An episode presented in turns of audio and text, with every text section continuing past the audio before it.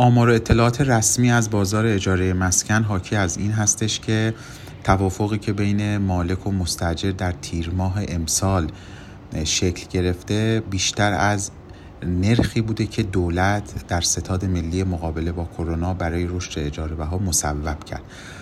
اوایل تیر ماه امسال ستاد ملی مقابله با کرونا تصویب کرد. اجاره بها در تابستان 99 حد اکثر در تهران حد اکثر 25 درصد. نسبت به سال گذشته افزایش پیدا بکنه. معنی این مصوبه این بود که مستجرهایی که اجاره نامه اجاره نامه های سال 98 شون در تابستان امسال سر رسید میشه و می‌خوان تمدید بکنن موجر باید رقم اجاره رو حد اکثر 25 درصد افزایش بده. برای سایر شهرها هم این مصوبه رشد حد اکثر 20 درصدی رو تعیین کرده بود. اما اونچه که بر اساس آمار بانک مرکزی از بازار اجاره تیر ماه امسال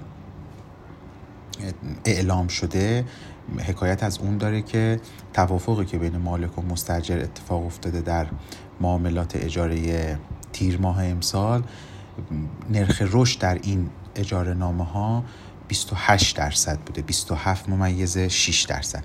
برای کشور هم نرخ رشدی که در اجاره نامه های تابستون امسال در واقعیت در اجاره نامه ها تعیین شده برای تمدید قراردادها سی درصد بوده.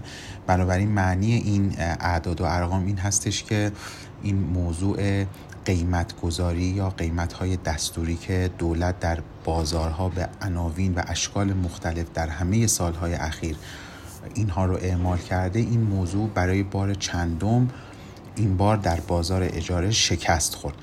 خب اون توجیه و یا اون استدلالی که در ستاد ملی مقابله با کرونا برای تعیین سقف رشد اجاره بها مطرح شده بود این بود مهمترین استدلال این بود که در همین الان که کرونا در کل جهان در واقع شیوع پیدا کرده همه کشورها حتی کشورهای توسعه یافته کشوری که به بازار آزاد اعتقاد دارند در همه کشورها دولتها برای رشد اجاره بها سقف تعیین کردن برای حمایت از مستجرهایی که در این وضعیت کرونایی آسیب اقتصادی دیدن.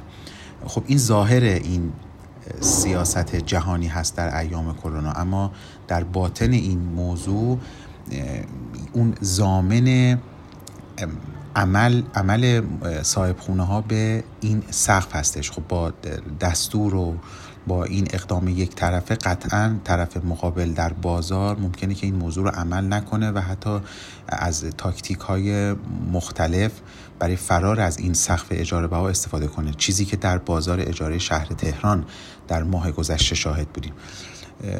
سیاست حمایتی برای تعیین سقف رشد اجاره بها الان در ماههای اخیر در کشورهای اروپایی این بوده که از اونجایی که صاحب خونه ها با وام مسکن خونه های اجاره ای رو صاحب شدن دولت اومده به, موجرها در واقع این موضوع رو مطرح کرده که اگر سقف مجاز برای رشد اجاره بها رو رعایت بکنن یعنی اجاره بها رو بر حد اکثر تا یک نرخی افزایش بدن از اون طرف بانک ها هم برای دریافت اقساط تسهیلات با موجرها کنار خواهند اومد یا مثلا مالیات رو براشون معافیت در نظر می‌گیرن. این اون چیزی هستش که در این بحث نرخ رشد اجاره بها در کشور دیده نشده. یعنی ما برای موجرها تشویقی یا تسهیلاتی در نظر نگرفتیم و بنابراین نتیجهش این شده که اجاره بها در عمل از سقف دولتی عبور کرده.